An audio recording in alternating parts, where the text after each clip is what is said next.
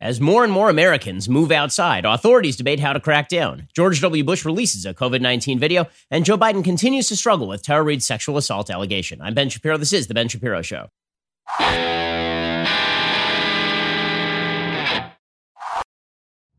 Today's show is sponsored by ExpressVPN. Protect your data from prying eyes at expressvpn.com slash Ben. All right, well, may the 4th be with you. And quick note on that, let's just all hope that one day Disney will stop taking all the nostalgia we have for what was one of the great intellectual property pieces in the history of Hollywood and using all that nostalgia in order to promulgate social justice warrior bullcrap. That will be the day when they can stop blaming their toxic fandom because the reality is Star Wars is fantastic. My son loves Star Wars. My daughter loves Star Wars. My son's birthday is this week. We're having a Star Wars themed party. You know who's not going to appear at that party? Anyone from the new Star Wars series. It will be all the originals because that's all he cares about.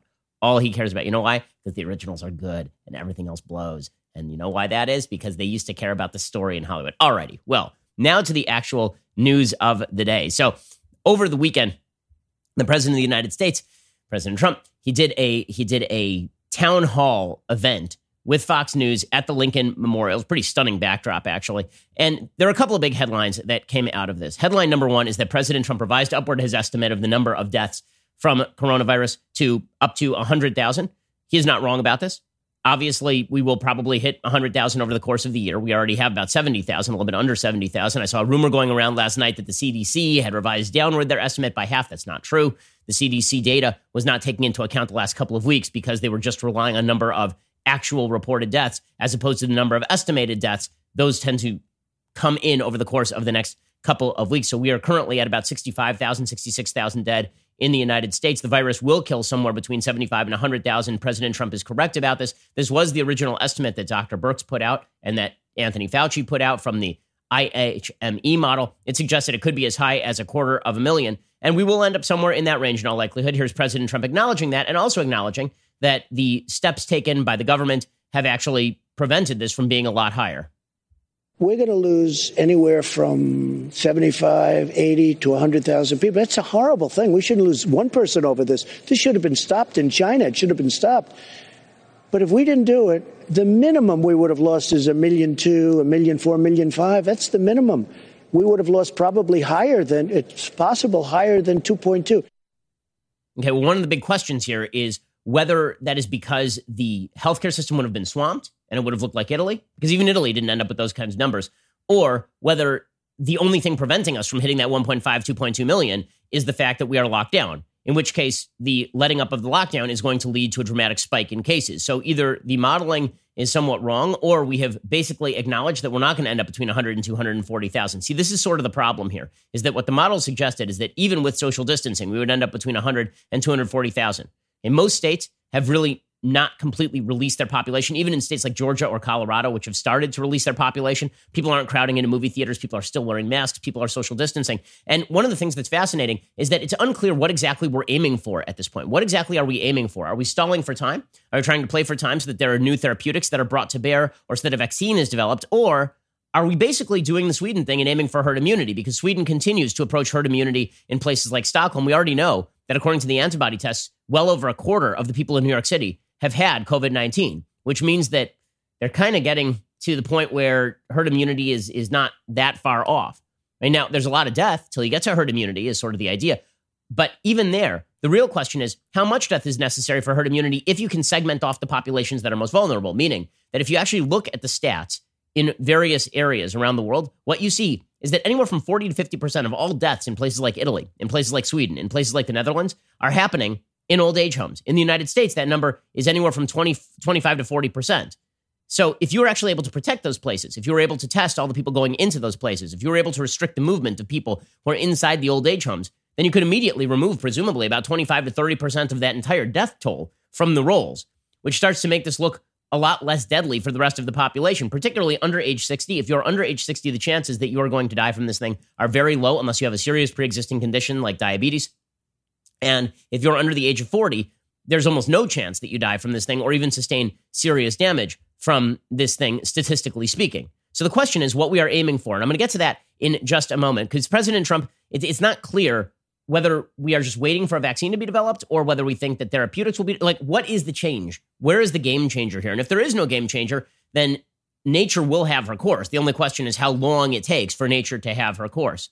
Right? If nothing changes, then either a lot of people die over the course of a longer period of time or a lot of people die now, right? I mean, those are the two choices, and neither one of them is very good. We're going to get to more of this in just one second. First, I need to take a moment to give a shout out to all of our advertising partners who help make the show possible. Obviously, there's a rough economic times, and they rely on you to continue patronizing them, and we rely on them to continue advertising on the program to ensure that this show can continue to be brought to you. We are super grateful for our advertising partners. I love all of the products that we sponsor on this show and all of our advertisers. We're all trying to get through this together, and we really appreciate you patronizing our advertising partners. Speaking of which, one of my favorite advertising partners, my friends, over at the Pearl Source. So, Mom's Day is coming up, Mother's Day is coming up. And let me just tell you, the Pearl Source, this is fantastic stuff. Jewelry is one of the most popular gifts you can get for Mother's Day, and there's an excellent reason for it. You can rarely go wrong, especially if you're going with the classics. There is nothing more classic and timeless than fine pearl jewelry, which doesn't need to break your budget. At the Pearl Source, you get the highest quality pearl jewelry jewelry at up to 70% off retail prices. Why? Because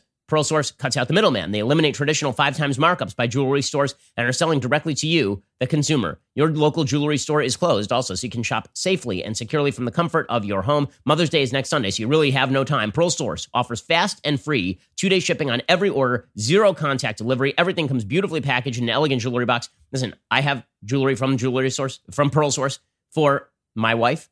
Just beautiful, beautiful stuff. Also, I know personally the people who own the Pearl Source. It is a fantastic family owned company. Really, really great people. I would trust them to watch my kids, not just to sell me jewelry. Has your mom been quarantining at home for the past month? Show her that you still remember where she lives by sending her jewelry from the Pearl Source for a limited time. Listeners to my show can take 20% off your entire order for Mother's Day. Go to thepearlsource.com slash Ben. Enter promo code Ben at checkout for 20% off your entire order. Great deal.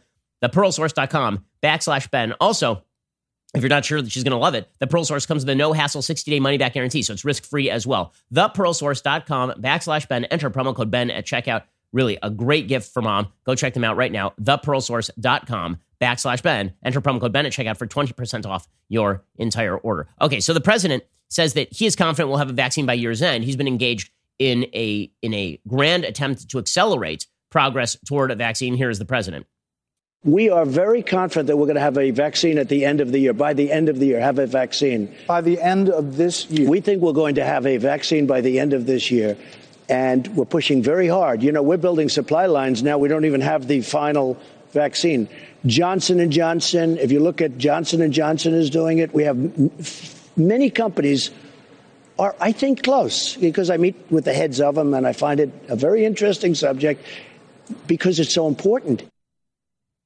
Okay, so if we're betting on the vaccine by the end of the year, then presumably the goal is that we continue social distancing, we continue wearing masks. Herd immunity is is not something that we aim for because obviously once the vaccine arrives, then we can artificially create herd immunity. I mean, that's effectively what a vaccine does. It artificially creates herd immunity that would normally happen through a disease's natural progression through the population. You keep as many people alive as you can until then. You vaccinate all the people who are capable of getting the vaccination, and then you move on with your life because that's the best you're going to do. So hopes for the vaccine are actually maybe balancing against a wider opening up, right? If you if you think a vaccine is not going to be developed for five years here, then you may as well say have at it, right? You may as well say, okay, here's what we're going to do. We're just going to protect the most vulnerable populations. We're going to tell them to stay at home. We're going to aim for herd immunity with the rest of the population and go out and willy nilly have fun. In fact, there are some scientists who are suggesting exactly that. Right? We'll get to that in just a minute. But what's really fascinating about all of this is the imagistics of the whole situation. The imagistics of the whole situation are really interesting. So President Trump's actions, as I've said from the beginning, have been pretty good. I mean, once the once the feds got serious about this, they got really serious. There was no ventilator shortage. I mentioned this last week. Everybody was talking ventilators, ventilators, ventilators. There was no ventilator shortage. There was talk about overwhelming the medical system. Didn't happen. There was talk about the federal government not giving people what they need. Didn't happen. In fact, every major Democratic governor in America has come out and said that the federal government did what they were supposed to do in getting people what they wanted. That's not stopping Joe Biden from claiming, however, that Donald Trump blew this in dramatic fashion, even though Joe Biden has no evidence that Donald Trump actually blew this in dramatic fashion. This has led Joe Biden to putting out an ad he has to run on the back of the pandemic because the fact is that before the pandemic, Joe Biden was probably going to lose. Before the pandemic, Joe Biden was in serious trouble because the economy was quite good, because Donald Trump remains popular in a lot of those swing states, more popular than he is in the country at large. Now Joe Biden is jumping on the pandemic really to attack Trump, and this is why image matters. The buck stops here. Harry Truman said it. It means no excuses. It means taking responsibility, the ultimate responsibility, for the biggest decisions in the world. Every great president has lived up to it. But Donald Trump? Yeah, no, I don't take responsibility at all. First of all, the governors are supposed to be doing a lot of this work, and they, we're a backup. We're not an ordering clerk, we're a backup. Donald Trump thought the job was about tweets and rallies and big parades. He never thought he'd have to protect nearly 330 million Americans. Okay, so that's Biden's ad. Here's the thing. When, when it comes to shifting blame, the Obama administration was bar none the best at this. They were incredible at this. How many people went under the bus in the Obama administration? I mean, that bus would just speed bump its own staff regularly. I mean, the number of heads of departments who ended up going under that bus, very low. Kathleen Sebelius at HHS was one of the people who ended up under the bus.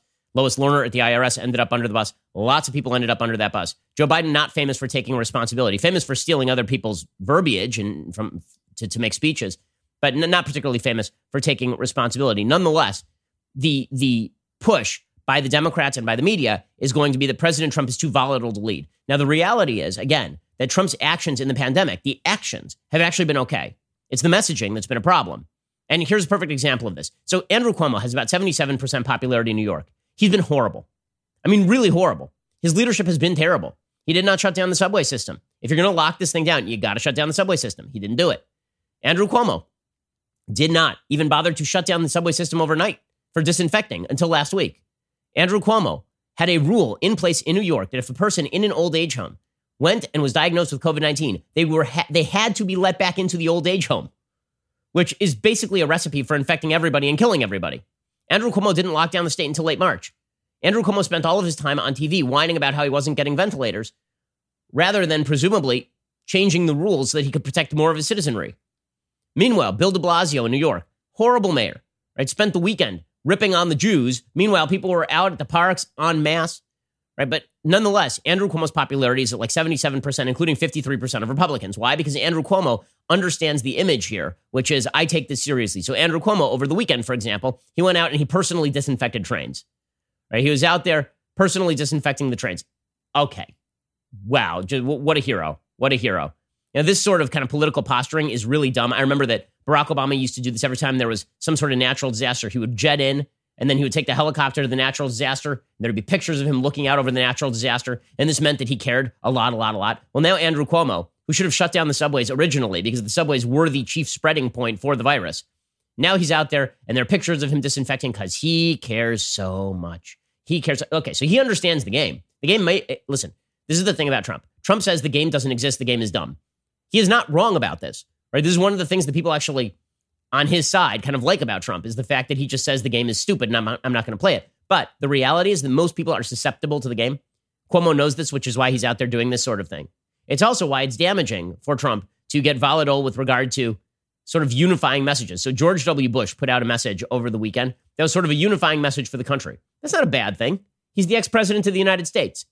And Trump promptly just crapped all over him, which again, is that a great look in the middle of a, a time when we need unity? No, it isn't. And that, that again is Trump fundamentally misunderstanding what his job is to do right now, politically speaking. He understands his job when it comes to trying to secure the American people. It's actually precisely the reverse of the Obama administration when it came to keeping the American people safe. The Obama administration was not very good at keeping the American people safe, particularly when it came to foreign policy. When it came to pandemics, the, they, they never had to face anything like this. Nobody's had to face anything like this for 100 years in the United States. But when it came to foreign policy, the Obama administration was constantly leading from behind, shifting responsibility, not doing the things that were necessary to keep the American people safe, and then posturing about it. Trump, shockingly, is actually quite bad at the posturing, but the policy is actually quite good. We'll get to that in just one second. First, let's talk about the fact that Mother's Day is coming up and you have a chance to get your mom the best bouquet available. In the past, waiting until the last minute to order a Mother's Day bouquet from 1 800 Flowers, that might have worked out fine. This year is a bit different because there's limited delivery because the system has been basically overwhelmed. It's important to lock in your bouquet order right now. Right now, 1 800 Flowers has beautiful Mother's Day gifts, bouquets, and arrangements. They're a great way to make every mom feel loved when it matters most. Whether it's roses, lilies, daisies, or palms, all blooms from 1 800 Flowers are picked at their peak, shipped overnight to ensure freshness and her amazement. They last forever. I mean, these things last a long time. You go and you pick up some flowers from the grocery store, which mom can't even go to anymore because of COVID,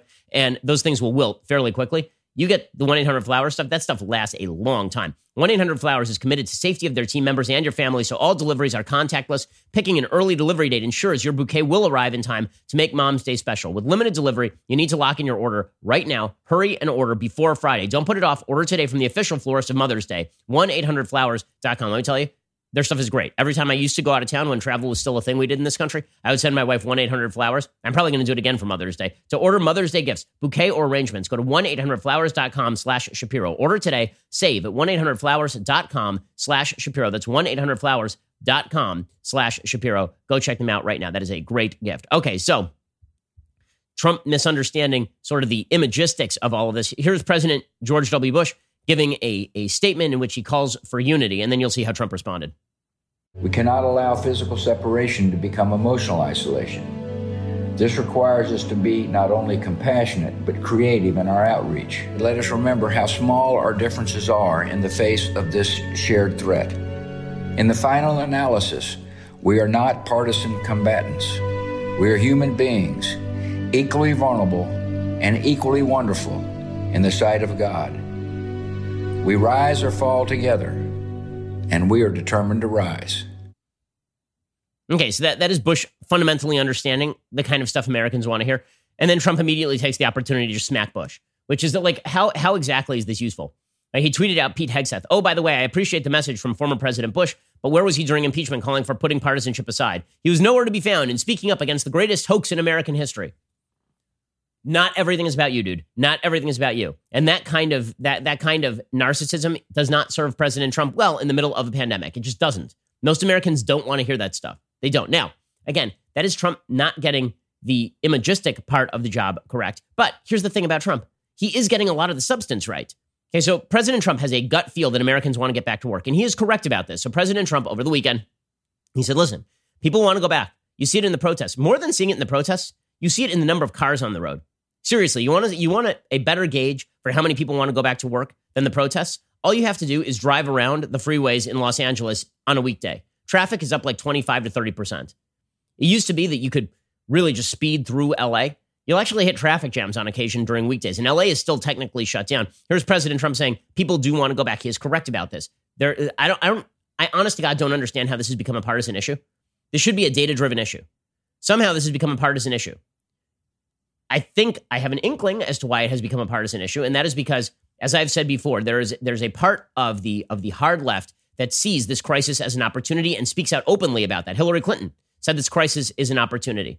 And the longer you lock down, the more of a crisis it becomes economically, which requires the government to step in. So for folks on the left, see, for folks on the right, there are a bunch of countervailing interests that have to be balanced here. One is how do we what is our exact policy here with regard to saving lives and flattening the curve? Are we aiming for herd immunity? Or are we not aiming for herd immunity? How do we protect people who are most vulnerable? How do we allow people who want to go back to work to go back to work? Also, how much economic damage can we take before the damage becomes essentially irreparable and you have tens of millions of people who are, for all intents and purposes, on long term unemployment insurance? For Democrats, those questions just don't exist in the same way because the idea is, well, you know, if we lock down forever, then that's obviously the way that we save the most lives in the immediate term. Sure, more people might commit suicide because they don't have jobs. Sure, more people might lose their life savings. Sure, might, more people might not have homes. Sure, more people might not be able to, to sustain their businesses. But that's where the government steps in. And so it's a win win because we wanted the government to step in in the first place. As we'll see, this is an actual agenda item for many Democrats right now which is why a lot of Republicans are like, okay, so I think that you have a, a separate agenda here. This, your agenda here is not actually about saving the maximum number of lives. Your actual agenda is changing the underlying political dynamics of the situation. When you lose faith in the law, that's when you start to see people disobeying the law. Right, here's President Trump explaining people do want to go out, and you, you see it in the protests. I think you can really have it both ways. I think a lot of people want to go back. They just want to go back. You see it every day. You see demonstrations all over the country. And those are meaningful demonstrations. Oh, it's big stuff. But you also have some people that are very scared. Uh, probably everybody's scared when you get right down to it. It's a terrible thing, a terrible thing that happened to our country. Okay, what he's saying there is, is obviously correct. But the question becomes how scared are people not to go out? People are going out. Okay, the reality is not the protest. The reality is many, many Americans are leaving their homes. Many Americans are leaving their homes. In fact, by data, provided to NPR by a mobile phone location data company called SafeGraph, Based on the locations of about 18 million mobile phones across the country, NPR's analysis determined the percentage of cell phones that did not leave their home location daily in every U.S. county. It has been dropping steadily since the middle of April, and it is dropping precipitously now. About 50% of mobile phones that SafeGraph had data on stayed home on April 12th, which was Easter. That number hasn't come down uh, since. That number hasn't since come anywhere close, showing a steady decline, with the most recent numbers showing that less than 40% stayed home on April 27th. The trend is consistent across the entire country. Okay, so for all the talk about it's red states and these red state idiots who are going out and danger, it's, it's true everywhere. You should have seen the pictures from New York yesterday. Have you seen some of the pictures from New York? I mean, they're insane. The pictures from New York of people who are not even close to social distancing in the middle of lawns in New York City, like blanketed with human beings. By the way, not the Hasidim. Okay, people who are shirtless in the sun in New York City, two feet away from each other. Okay, that, that is not, Bill de Blasio may be deeply concerned only about the Hasidim. It turns out there are tons of people in New York who have not been socially distancing. Bill de Blasio, however, is so concerned about the Hasidim, he actually sent the NYPD to break up study sessions where people were socially distancing and wearing masks, which is always a great look over there. The bottom line, though, is that metrics are showing that people are getting out of their house a lot more, a lot more. If you take a look, for example, at Arlington, Virginia, on April 20th, nearly half of cell phones SafeGraph provided data for were staying at home. Over the next couple days, the number declined to one third, as low as it was during the middle of March. Okay, so so people are beginning to say, you know what, we're we're we're basically done with this. We're basically done. And as time increases, and as the number of headlines coming out of New York decreases, you are going to see an increasing push to open things back up and open open things up in pretty serious ways. President Trump understands this. He understands this at an innate level. And frankly, he should understand this because this is not sustainable. Folks on the left may want it to be sustainable, as we'll see in a second, but it is, in fact, not sustainable. So the question becomes what exactly are we aiming for? What exactly is the goal here? So you have Deborah Birx suggesting that protesting without social distancing is worrisome because you're going to get a broader spread and that we have to keep being vigilant. And she's, she's right about this, depending on what we're aiming for. Here, here's Dr. Deborah Birx. It's devastatingly worrisome to me personally because if they go home and infect their grandmother or their grandfather who has a comorbid condition and they have a serious or a very uh, or an unfortunate outcome, they will feel guilty for the rest of our lives. So we need to protect each other at the same time we're voicing our discontent.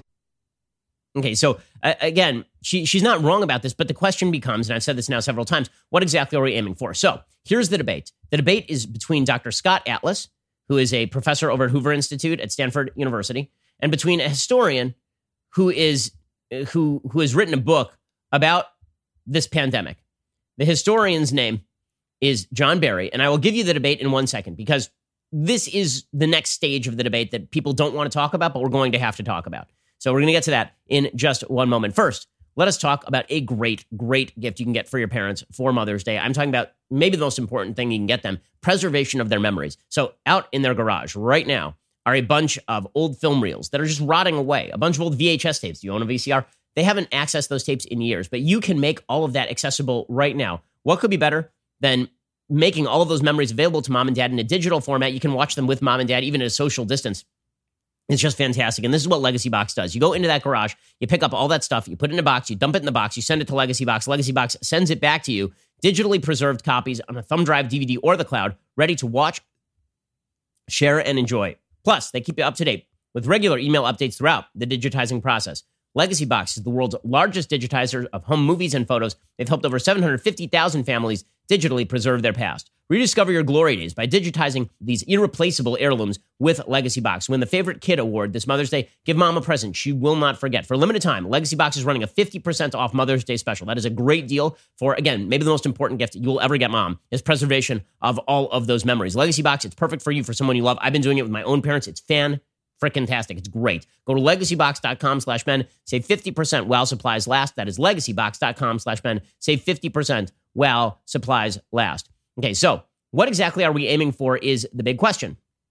John Barry is the author of a book called The Great Influenza of the story of the deadliest pandemic in history. And he wrote a piece called Will Warm Weather Slow Coronavirus from the New York Times. And the answer is maybe, but we actually don't know because the fact is that so much of the population has not actually been exposed to coronavirus. He says modelers estimate estimate that the true number of infected persons is up to 20 times the reported number, which still leaves about 95% of the population susceptible. If, as in 1918, susceptibility proves more important than seasonal influences, hot weather will not give as much relief, relief as hoped for. By the same token, that would mean the expected seasonal surge when colder weather arrives might not be as large as feared. In other words, more people will get it now and less people will be will be available to get it later basically because many people have had it. Also, COVID-19 mutates much more slowly than influenza, and its key spike protein, the part of the virus that attaches to cells, seems particularly stable. Amid all of the bad news that this virus has brought, this characteristic of the virus is a silver lining in several ways. This reduces almost to zero the chance it will become more virulent. That's what happened in 1918. Also, mutation will probably not account for a new wave soon. Also, it is possible a vaccine will most likely protect reasonably well against COVID 19. Third, the incubation period, on average nearly six days, is roughly, roughly triple the average incubation period of, of influenza. The disease itself takes much longer for people to recover from and stop shedding virus from. Therefore, even without social distancing, it would take months for the outbreak to pass through a community, as opposed to six to 10 weeks for influenza. With social distancing, necessary to reduce deaths by keeping hospitals from being overwhelmed, it will take even longer. Additionally, the incubation period allows an asymptomatic person more opportunity to spread the disease. Now, I'm not sure about the stats there. The reason I'm not sure about the stats is because if the incubation period is longer and if the disease vector is longer and you're shedding more of the virus and it's more infectious, yes, it takes longer from beginning to end for each person to get it and then clear of it. But also, you're infecting three times as many people.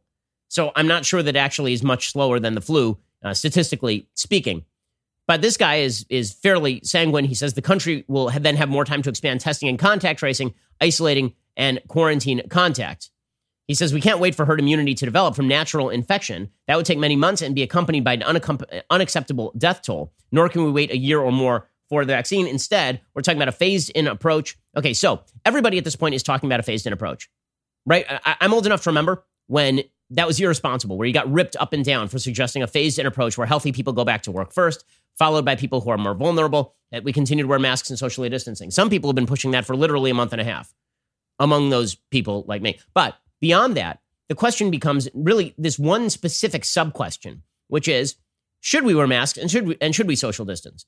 I know this is now a heretical question. And I've been calling for wearing masks and socially distancing because, again, I would prefer that if we're waiting for a therapeutic or we are waiting for a vaccine and we have not actually taken the measures necessary to protect people who are older and vulnerable, that we should all do our best to prevent the spread of the infection to people who are older and and who are more vulnerable. And this is particularly true if you live with somebody, right? The reason that I am broadcasting from home and not going into the office is not because I fear for me or fear for my wife or fear for my kids. We are all, thank God, young and healthy. It's more because I fear for my parents who are in their mid 60s.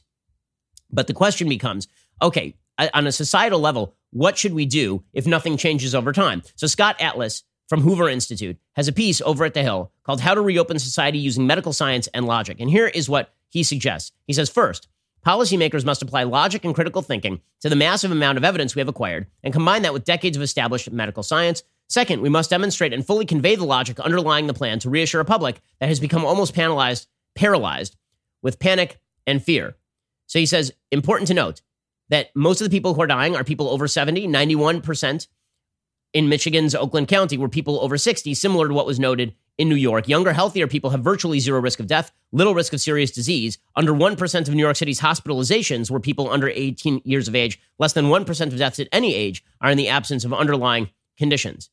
Okay, that is not him suggesting that human lives are not more valuable or uh, at one age than another or anything like that. That is him suggesting instead that we have to tranche populations and figure out whom to protect and how we actually tranche back in populations just like every other person with a, pre, uh, a functioning brain has been suggesting.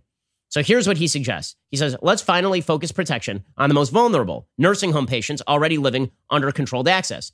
This would include strictly regulating all who enter and care for nursing home members by requiring testing and protective masks for all who interact with these highly vulnerable people. We should continue to inform the public about what they have already successfully learned regarding the at risk group. This means issuing rational guidelines advising the highest standards of hygiene and appropriate social distancing while interacting with elderly friends and family members at risk, including those with diabetes, obesity, and other chronic conditions. Second, those with mild symptoms of the illness should strictly self isolate for two weeks. It's not urgent to test them, simply assume they have the infection. That includes confinement at home, having the highest concern for sanitation, and wearing protective masks when others in their home enter the same room. Third, open all the schools. Children have no risk of serious illness from COVID 19. Exceptions exist, but again, standards for consciously protecting elderly and other at risk family members or friends would still be employed. Now, here is where we get the, the controversial section of what Atlas is saying buried. Okay, here's what he says. He says, Fourth, open businesses, including restaurants and offices, but require new standards for hygiene, disinfection, and sanita- san- sanitization via enforceable, more stringent regulations than in the past. It is reasonable to post warnings for customers who are older or in other ways vulnerable. Avoid unnecessary requirements for spacing of customers, though. It is not logical that otherwise healthy adults, especially younger age groups, should be isolated or maintain a six foot spacing from each other. If infection is still prevalent, socializing among these low risk groups represents the opportunity for developing widespread immunity and eradicating the threat. Public transportation should resume. Regional authorities could require barrier masks for passengers. Parks and beaches should open. There's no scientific reason to insist that people remain indoors. Finally, implement, prioritized testing for three groups nursing home workers, healthcare workers, and first responders and patients in hospitals. Widespread testing is not a predicate for reopening. Contact tracing is not valuable after a disease is already widespread, even though it would be an important part of the overall preparation for future potential outbreaks. Okay, so Atlas is actually kind of saying we should be aiming for herd immunity, and this is what Sweden has done. Right? Sweden has, has basically suggested we are going to allow you, if you're young and healthy, to go out and socialize with others. They'd recommended social distancing, but you can see from the pictures that people are not, in fact, social distancing nearly as much. People are advised to keep apart and work from home if possible, to stay inside if aged over 70, and to avoid unnecessary travel. But people have basically been going around and, and doing what they want. And as time goes on, people are not going to want to wear masks. People are not going to want to socially distance from each other forever. People are just not built for any of this. So, are we aiming for herd immunity or are we not? And that really requires more data on whether there's a therapeutic that is in the works and we need to wait for three weeks or we need to wait for two months or we're waiting until the end of the year.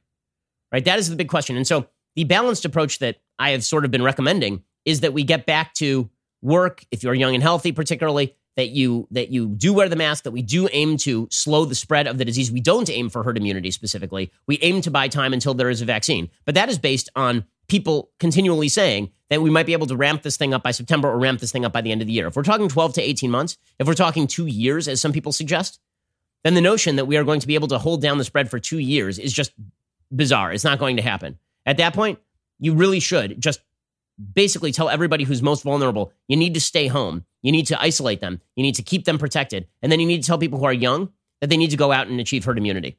Seriously, if you're talking two, three years, five years, as some people have been suggesting, then that essentially is the only option. And we can pretend there are other options, but there are not tons of other options. Now, it is also possible that this thing starts to wane a little bit as time goes on. We just don't know because nobody is that far ahead of us to be able to determine this. And we have seen some spikes in places that are a little bit ahead of us, places like China.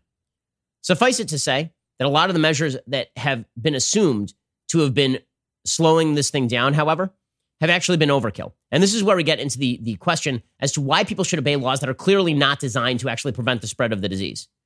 I mean, yesterday, for example, in my neighborhood, there were helicopters flying around and signing and, and, and, and firing their sirens off at people who are not socially distancing outside. Okay, let's be frank about this. The number of people who are going to get infected outside is way lower than the number of people who are going to be infected inside. Also, the notion that California is doing this right is ridiculous. There was a video that was going around uh, uh, of Huntington Beach. And you can actually see the, the helicopters going around and yelling at people on Huntington Beach to socially distance. Well, there were no people on Huntington Beach. Okay, B- Huntington Beach was empty by state order yesterday. Do we have that video? There's a, yeah, you can see. Look, there's this helicopter flying around. And if you could hear the sound, they're actually announcing to people over loudspeakers that we want you to socially distance. Now look at the beach. There's no one on it. There's no one on it. So we are wasting taxpayer dollars to send a helicopter to tell an empty beach that people need to socially distance. There are no human beings there. None. None. Zero. Zip zilch. No humans. None. Yeah, this is idiotic. Meanwhile, the NYPD is announcing that they are going to start enforcing the ban, that they are past the point of warnings when it comes to social distancing.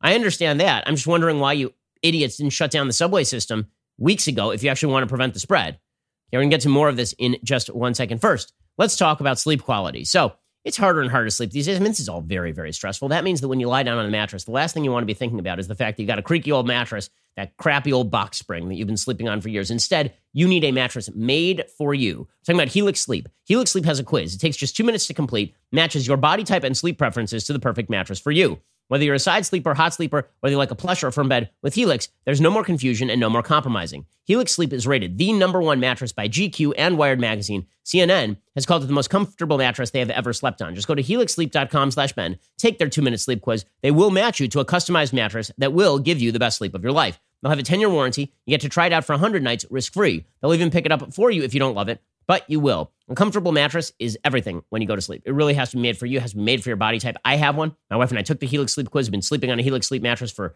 at least a couple of years now. It is just phenomenal. Helix is offering up to 200 bucks off all mattress orders for my listeners. Get up to $200 off at helixsleep.com slash Ben. Again, that's helixsleep.com slash Ben. Helixsleep.com slash Ben. Go check them out right now.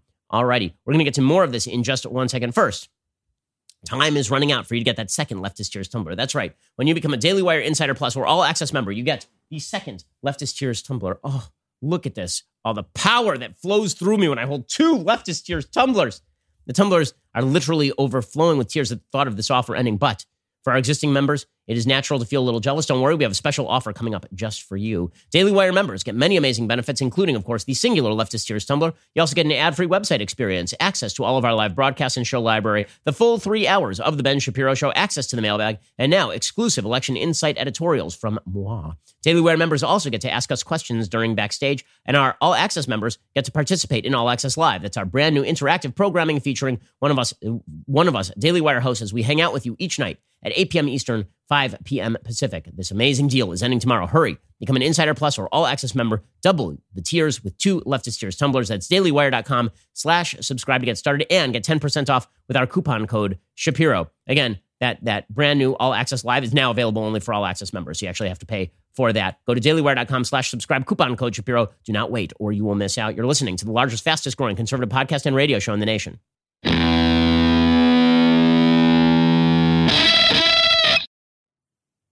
Okay, so basically, the big question that I'm asking here is the question of how long we can continue to avoid most of the activities of regular life without supreme data that that's actually helping too much. It is one thing to say that we don't want people willy nilly infecting each other. And again, even that question is now on the table because seriously, we have to wonder if nothing changes over the next couple of years and if we are aiming for herd immunity over time, is that better than aiming for herd immunity as quickly as possible, like Sweden was doing? Right? Sweden was was slowing the spread somewhat but not too much since they now have Stockholm like 40% penetration rate of this of this disease. So the question becomes, okay, do you want the spike to happen now or would you like the spike to happen later? And that's what people are beginning to realize. Okay, but if the choice is between that or responsibly social distancing or complete lockdowns, then complete lockdowns really should not be on the table. These complete lockdowns are not useful. The complete lockdowns do not have an endpoint. They do not have a logical endpoint. Because again, nobody has yet really suggested the vaccine is going to be available tomorrow or a therapeutic will be available tomorrow that allows us to all go back to our lives. So you're starting to see mayors, hypocritical mayors actually, going out and saying, we're going to arrest you if you don't socially distancing, if you don't socially distance. Now, I get it. I do. I, I get, I get arresting people. Lori Lightfoot also was disobeying her own orders in Chicago to go get haircuts in the middle of the pandemic and then proclaiming that as mayor, it's very important she get a haircut. Here was Lori Lightfoot suggesting that people would be arrested in Chicago. We will shut you down. We will cite you. And if we need to, we will arrest you and we will take you to jail. Period. There should be nothing unambiguous about that. Don't make us treat you like a criminal. But if you act like a criminal and you violate the law and you refuse to do what is necessary to save lives in the city in the middle of a pandemic, we will take you to jail. Period. Okay, now all of that is well and good, unless what you're talking about is people just going to a park. If what you're talking about is it like really, if you're talking about one of those big social gatherings with a thousand people infecting each other in downtown Chicago or something in the south side of Chicago, which is what we were seeing a couple of weeks ago, fair enough. I don't even have a problem with Bill de Blasio arresting people in mass gatherings, although it's weird that he would single out just the Jews in his tweets. A lot of people were doing that sort of stuff. But the idea that the, the NYPD is going to come break it up or that Lori Lightfoot's going to come break it up, that's fine. But that changes, that math changes when you start looking at ridiculous shutdown orders of public places like beaches or parks. That's what we've seen in California. Instead, how about this? How about we actually engage in data driven methods that are meant to reopen to the extent that people can actually live with it, at least for a certain amount of time? Ron DeSantis over in Florida, for example, he's been ripped up and down. Why? because Ron DeSantis didn't shut down Florida fast enough. There's only one problem. The results in Florida are not bad. Florida's doing about the same as California. You know what Ron DeSantis didn't do? He didn't shut down the entire city. I mean, the entire state. He didn't. He said big cities are going to have to shut down mostly. Smaller places, not so much. Here was Governor DeSantis, who was ripped. You remember, the, uh, the media coverage endlessly was about how evil Ron DeSantis was for not preemptively shutting the state. The beaches are full, spring break. Oh my God, people are going to. They were all young. None of those people were going to die, or at least very few of those people were going to die. And Ron DeSantis, his state is basically fine. Here was Ron DeSantis yesterday explaining his, his approach to this thing. The only thing we have to fear is letting fear overwhelm our sense of purpose and determination. We need to focus on facts and not fear. And I think that there's been a lot that's been done to try to promote fear.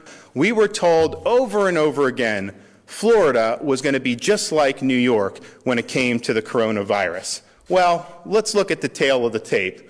How close were we to New York? Fatalities. Obviously, a much different picture.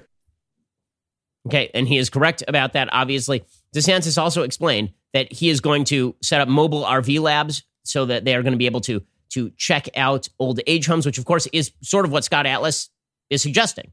Right, that, that what we have to do is mainly focus on protecting the most vulnerable populations. Here is DeSantis. Again, why, why DeSantis became the criminal here is is pretty incredible. DeSantis became the criminal, uh, criminal because he's a Republican in the in in the view of the media. But guess what? His state is fine. Here's DeSantis.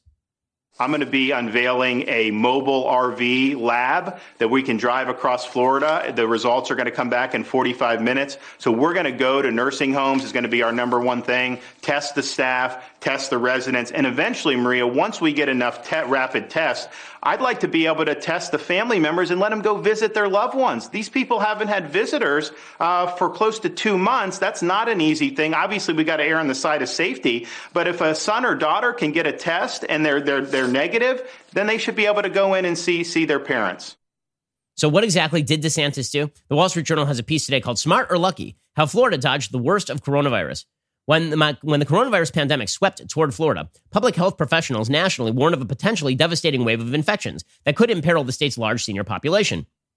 But so far, the state seems to have dodged that fate, despite not following advice to impose measures such as an early blanket lockdown to minimize spread. So, what exactly happened? DeSantis restricted visitation to nursing homes, but he left early lockdown decisions to local authorities. Mayors in some hard hit large communities shut down faster and more aggressively than the state, gaining valuable time. while Disney World closed two weeks before the statewide order. Spring breakers went back home. Some scientists point to Florida's low population density, others to its subtropical climate to explain fewer infections.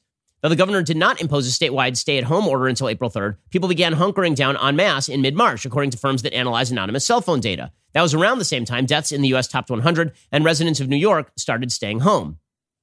The state needs to double its current volume of testing to more than 32,000 tests a day to detect and respond to flare ups, says Charles Lockwood, the dean of University of South Florida Morsani College of Medicine. That will take about a, a month. As of Saturday, Florida had more than 35,000 cases of COVID 19, the disease caused by the new coronavirus. In late March, a model developed by the Institute for Health Metrics and Evaluation at UW was predicting nearly 7,000 deaths in the state by August a figure that modelers said could shift depending on adherence to social modeling. Florida has six deaths per 100,000 people, as compared to 42 in Louisiana, 56 in Massachusetts, 97 in New York. California had five deaths per 100,000 people. Texas had three. So maybe it turns out that local leaders have the best view of this stuff, that local leaders actually did what they were supposed to do in their local communities, that individual human beings are risk averse and smart enough to recognize that they're going to have to avoid risk the notion that, that DeSantis did something totally wrong by allowing local officials to have their way is just ridiculous. He is not wrong about this. In fact, it was a better data driven program than a lot of what was happening statewide. Like New York State, upstate New York should not have shut down. New York City should have shut down. Places, California. You think Central California should have shut down? There's nobody in Central California, right? In L- LA is very spread out. LA shouldn't have completely shut down. We should have socially distanced.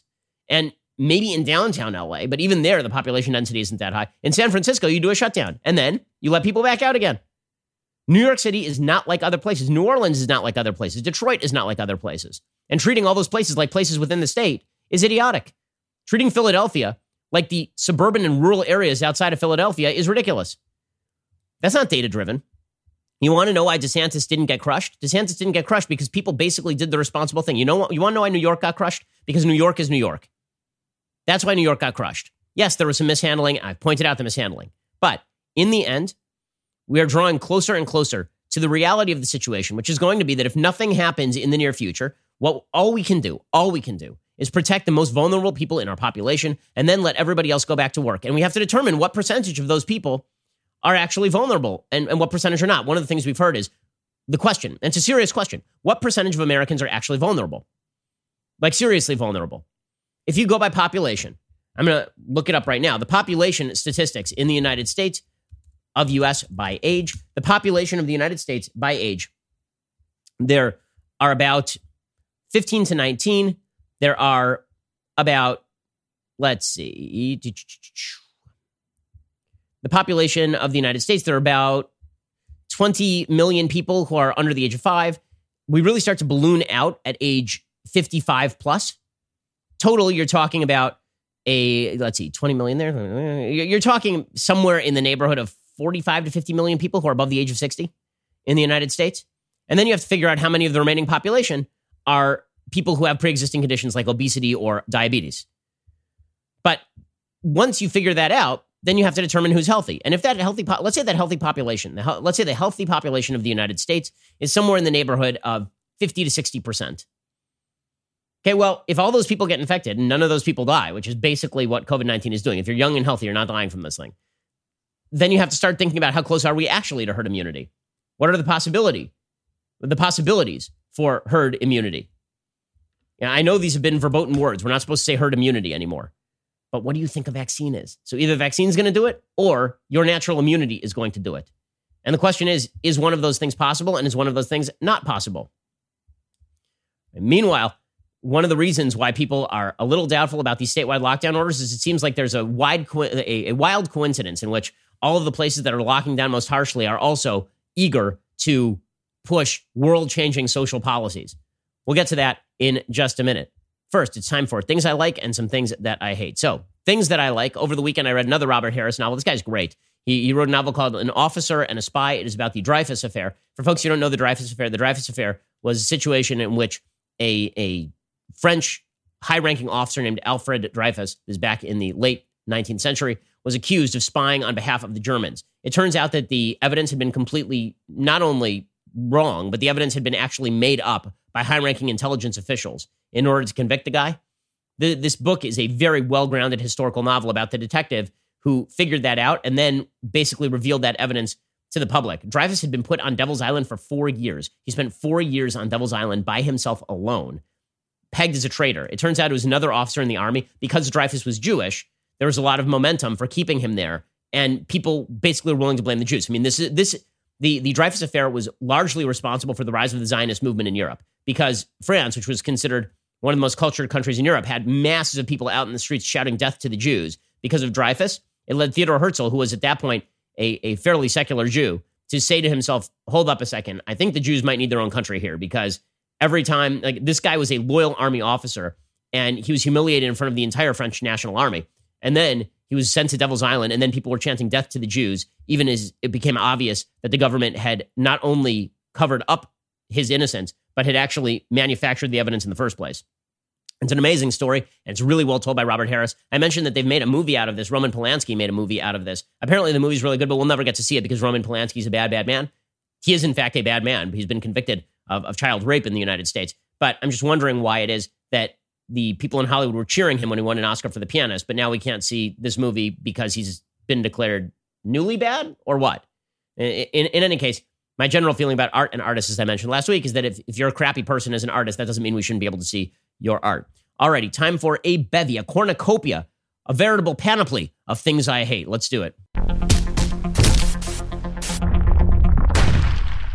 Alrighty, so as I mentioned, one of the reasons that there is increasing skepticism about the full lockdown orders is because of the dishonesty of the media and because of the political agenda of some of the people pushing this thing. It seems like there are people who are rooting hard against Sweden, rooting hard against places that are opening up that they want those places to fail. You, you, just get this underlying sense from people in the media. They would love to see Georgia fall on its face. They would love to see Florida fall on its face. They want to see Texas fall on its face.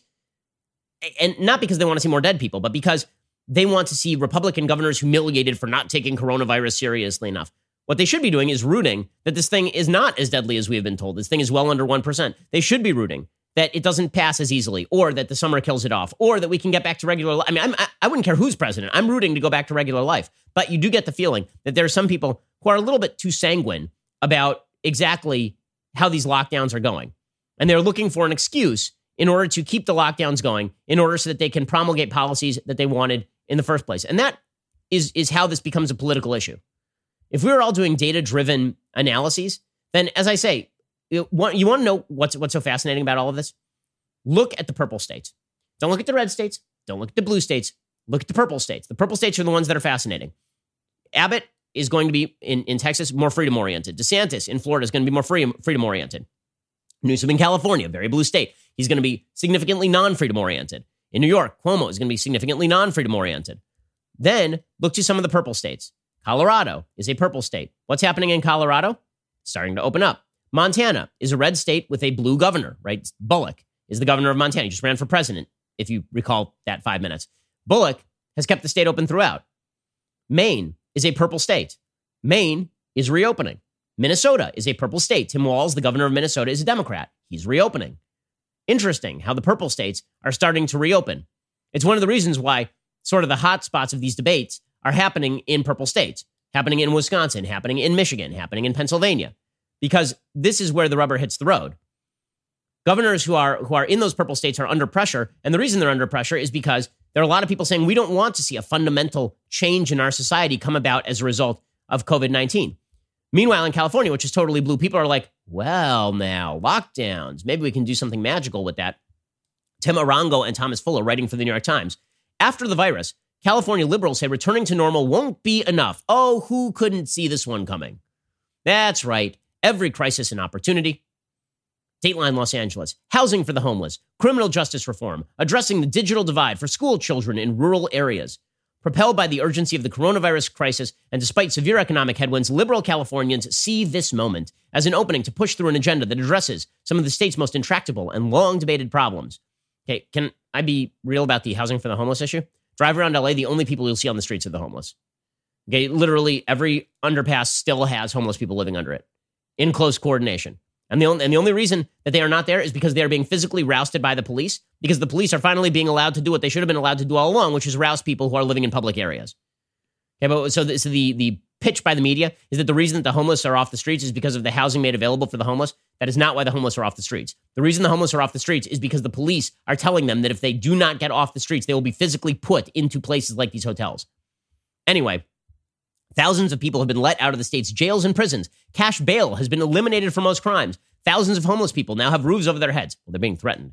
And children in rural and poor areas of the state are being sent tens of thousands of laptop computers for distance learning. Temporary measures to confront the pandemic that leaders are hoping will become durable solutions to long-standing problems of inequity. Oh, there it is. We're going to use this crisis. Okay, can can I point something out? The laptops being sent to these rural communities. I'm homeschooling my kids. If parents aren't doing responsible schooling in the presence of schools? What makes you think that when you homeschool the kids, the parents are sitting there every minute of every day making sure the kids are learning? Really? Is there any evidence that sending kids home from schools has somehow rectified educational inequity if you send them a laptop? I've seen no evidence that if you send a kid home with an iPad, and the real problem in education is the kid's home environment, that the iPad has magically changed things. Meanwhile, Many in the country talk about returning to normal, but a common refrain is emerging among California's powerful political left wing and many liberal leaders across America. Normal wasn't working. Well, weird because you guys have been running the state my entire lifetime. Whether you're talking about homelessness, whether you're talking about criminal justice system and incarceration, we're doing things today that should have been done a long time ago, said George Gascon, a former San Francisco district attorney, now running for the same office in LA. He's been at the vanguard of a national movement of prosecutors looking to reduce mass incarceration. So we're going to let all the criminals out of prison. We are going to round up the homeless and put them in hotels. And we are going to send kids laptops. And this is California shifting its positions in the middle of the crisis. Yet, buried in paragraph eight, grand ambitions are also coming up against stark realities. Though California is deeply blue, with Democrats holding all the top offices and a supermajority in the legislature, the state has failed for decades to tackle some of the biggest issues surrounding inequality. I like how that sentence is phrased though California is deeply blue. No, because California is deeply blue, the state has failed for decades to tackle some of the big, biggest issues surrounding inequality. Because it's deeply blue, because these leftist policies are failures, because taxing people and then spending lots of money does not actually rectify inequality, you morons. By one measure, California has the nation's highest poverty rate. Some Californians, whether the will to enact significant change will endure past the initial stage of coronavirus crisis. I love that a state that's been permanently blue, basically my entire adult lifetime, is now saying, will we have the will to change this thing afterward? But you want to know why I have some serious doubts about why exactly Gavin Newsom is going so overboard, shutting down Huntington Beach and sending helicopters to yell at sand? It's because of articles like this one. Newsom says, it's the spirit of our times. What often takes a year, now we, we need to do in months. In Los Angeles, Eric Garcetti has proposed using the crisis as a catalyst to achieve free higher education and mitigate inequality. He says the shock to our economy and our lives recalls the scale and the challenges faced by the generation who sacrificed through the Great Depression and World War II. Yeah, the Great Depression was lengthened eight years by bad government policy, and World War II had an external enemy that required us to send people to barracks and to risk their lives against bullets and, and bombs in order to kill Nazis and in order to kill members of the Japanese Imperial Army. By the way, it's not just happening at the state level. Nancy Pelosi is taking advantage of all of this in order to grab power. According to Bradley Byrne over at the Wall Street Journal, he says, For nearly two months, my staff and I have been fielding calls from the people of Southwest Alabama, small business owners, bankers, seniors, and many others. The government's response to coronavirus is affecting their livelihoods. Their congressman may be the only voice they have in Washington. But when the lights are turned off in committee rooms and on the floor of the House, who's watching out for them? Who's holding Washington accountable? More important than the flawed message Congress's absence sends to the American people that their representatives value personal protection is the reality. When nobody is around, it is easier to make backroom deals, and Speaker Pelosi is taking advantage. She has consolidated the power of the institution in her person. Without lawmakers there to speak up for their districts and influence the legislative process, Pelosi has made herself the sole voice and negotiator for the House as it passes massive funding and regulatory bills. Her mode of operating is crystal clear. Once the Speaker feels she has gained maximum concessions from Trump, she calls the House back to Washington to be quickly and quietly herded into chamber to cast an up or down vote, bypassing committees, markups, and every process that gives lawmakers a voice. In other words, she's taking advantage. Byrne is a, a Republican in, in Alabama's first congressional district. And meanwhile, taking advantage are ideological warriors of the left who are taking advantage of this pandemic in order to claim that America is racist, sexist, bigoted, homophobic, et cetera, et cetera. Charles Blow, the aptly named Charles Blow over at the New York Times, has a piece today titled COVID 19's Race and Class Warfare. You know, because like the virus kills lots of people who are not poor, and it's a virus, and it doesn't know whether you're rich or poor because it only attacks you, your body. But according to Charles Blow, again, it's because America is evil. For the thousandth time, the reason that people, uh, I, I, ask whether the law is an ass. The reason I ask whether the law is an ass is because there are only a few reasons why people are going to obey the law. One is the law is good, right? The law is beneficial. The reason that you obey a law is because the law is beneficial. If the law is not beneficial, there are only two other reasons you would obey the law. One, you hope for some reward. Two, you risk some punishment. But as the American people realize that perhaps the reward of going back to work is better than the punishment of not going back to work, they're just going to go back to work. And the government threatening punishment for laws that are unenforceable and stupid is not going to result in people obeying the laws. And if I believe that your law is designed specifically in order to undermine the free markets that have brought the world from the brink of starvation to the brink of prosperity, if that's what I think your agenda is, I'm not going to obey your law. Your law is garbage. And the only thing that will keep me obeying the law is your threat of punishment. No one wants to die. Nobody is interested in passing this on to a parent. At a certain point, the reason that DeSantis is right in Florida and Abbott is right in Texas is because you're going to have to trust the American people. And I know the media have been doing nut picking and going around and finding people who are crazy, who are socially, who are not socially distancing and spitting all over each other and partying it up. The reality is, most Americans, particularly those who care about the vulnerable, are staying away from each other. But th- this is not uh, this is not changing the underlying math. So Blow has this entire piece about how America's evil. Now, quick note: I have a book that is coming out July 21st called "How to Destroy America in Three Easy Steps." We've released the cover. It is all about this. It is all about how there is a segment of American society that wishes to see America as evil, sees our philosophy as evil, sees the founding American philosophy as evil, sees our culture of rights as merely cover for a caste hierarchy that sees our history as an unending series of abuses. And these folks are using this pandemic as an excuse to simply double down on that position. Blow is one of those. So he says people, mostly white, sometimes armed, occasionally carrying Confederate flags or hosting placards emblazoned with a Nazi slogan from the Holocaust, have been loudly protesting to push their state governments to reopen business and spaces before enough progress has been made to contain the coronavirus. This is yet another illustration of the race and class divide this pandemic has illuminated in this country.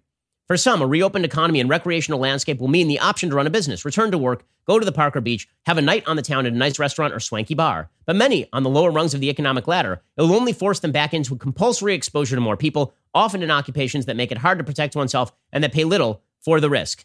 Okay, this is such absolute sheer insanity. First of all, to suggest that everybody who's protesting is carrying a Confederate flag or hoisting placards with Nazi slogans and we've talked to some of the people at these protests. That is not what is happening here. And also, the notion that if you're on the lower rungs of the economic ladder, your best interest lies in the government picking up the check for you as opposed to you having a job is again total insanity. The people who are losing their jobs are disproportionately blue collar workers, many of whom are disproportionately minority. And those people need their jobs back, and many of them want to work. They want to work in safe conditions. We would all like to work in safe conditions. But if you if you have an underlying pre-existing condition, there's nothing that you can do about that other than stay home. And for those people, we should be encouraging those people to stay home. And maybe we should be talking about how this virus has created a necessity for a broader social safety net, not necessarily even from the government, but from private charity. But according to Charles Blow, this is all about the evils of the white infrastructure. Again, all, inequality, all inequality in the view of the left is inequity. All inequality is, is evidence of America's root system. The reason for this is because the left believes that human beings are infinitely malleable, that all situations are infinitely malleable. And if you get the economics just right through redistribution, then everybody becomes perfect and everybody has an equal outcome. Not true, never will be true. But the fact that inequality is a permanent condition of human life means that the, ca- the, the quest to destroy the entire superstructure will continue apace. Charles Blow says these are the struggling workers who entertain and, aesthet- and aestheticize people of means. These businesses were by no means essential, essential, and they put these workers in danger. He's talking about tattoo parlors, barber shops, hair salons, and nail shops. I have a question. Um, why were they not essential? Because Charles Blow says they're not essential? You know, one of the things I noticed? Customers were showing up. Particularly, customers were showing up in minority communities. Read the Atlanta Journal Constitution. The Atlanta Journal Constitution made clear there were actual racial divides in the number of people showing up to barbershops and nail salons through personal choice, not because they were being forced to go out there, customers. And many of the people doing these jobs, says Charles Blow, will have to take public transit to get to work, search for suitable childcare before they leave home. Schools, in most cases, are still closed. But even among professions we don't immediately consider low wage or minority dominated, there are areas of high risk and low wages. For many, the image that comes to mind about the medical field, those on the front lines, are doctors and nurses, people highly educated and highly paid. But there are many other people in the hospitals that make them run. For instance, a majority of nursing assistants are members of racial minority groups. A third are African American. Half have completed no formal education beyond high school. According to registered nursing, the median annual wage for a nursing assistant in a hospital is just 30 grand. Okay, so, so, I mean, really, so I, I, I don't understand how that has to do with societal racism. Maybe those are people who are attempting to work their way up the job ladder. Good for them. Good for them. Those are heroes. And demeaning them to the level of victims of American racism because they're going in and being heroic is wild. Blow says it's been widely reported the virus is having a disproportionate impact on black and brown people in America, both in terms of infections and death. But that is only one aspect of the disparities. In a country where race and ethnicity often intersect with wealth and class, there are a cascade of other impacts, particularly economic ones, to remain conscious of. Reality of the situation the virus is not targeting black and brown people. The virus is targeting people who have diabetes, obesity, asthma. The virus is targeting people based on health condition. That tends to overlap with poverty, and that tends to overlap with race. Some of that is the result of historic injustice in the United States. A huge part of that has nothing to do with the historic injustices of the United States. Historic wealth gaps have been rectified by many different racial groups in the United States. The question is how fast that is happening and whether the rules that are currently in place are conducive to that happening. But again, the goal for a lot of people is to use the pandemic as the latest evidence that America is deeply evil today. Not was evil back in the 1960s with Jim Crow, is evil today, and thus must be torn down around our ears. And then you wonder why people are bucking the system and saying maybe we don't trust your motivations in keeping this thing closed. Maybe we don't trust your motivations in avoiding the data. All right, we'll be back here later today with two additional hours. We'll get to everything Joe Biden related then because Joe Biden has a serious problem on his hands. We'll get to that a little bit later today. Otherwise, we'll see you here tomorrow. I'm Ben Shapiro. This is The Ben Shapiro Show. If you enjoyed this episode, don't forget to subscribe. And if you want to help spread the word, please give us a five star review and tell your friends to subscribe too. We're available on Apple Podcasts, Spotify, and wherever you listen to podcasts. Also, be sure to check out the other Daily Wire podcasts, including The Andrew Klavan Show, The Michael Knowles Show, and The Matt Walsh Show. Thanks for listening. The Ben Shapiro Show is produced by Colton Haas, directed by Mike Joyner, executive producer Jeremy Boring, supervising producer Mathis Glover and Robert Sterling, assistant director Pavel Wydowski, technical producer Austin Stevens, playback and media operated by Nick Sheehan, associate producer Katie Swinnerton, edited by Adam Sayevitz. Audio is mixed by Mike Coromina. Hair and makeup is by Nika Geneva. The Ben Shapiro Show is a Daily Wire production. Copyright Daily Wire 2020. Hey everyone, it's Andrew Klavan, host of The Andrew Klavan Show. Donald Trump has done an actual great thing in preserving federalism in a crisis, and now we can see which governors are competent Americans and which are cowardly little thugs. Spoiler alert, Lori Lightfoot, the mayor of Chicago, is a cowardly little thug. Just thought I'd throw that in, but you can hear more on The Andrew Klavan Show.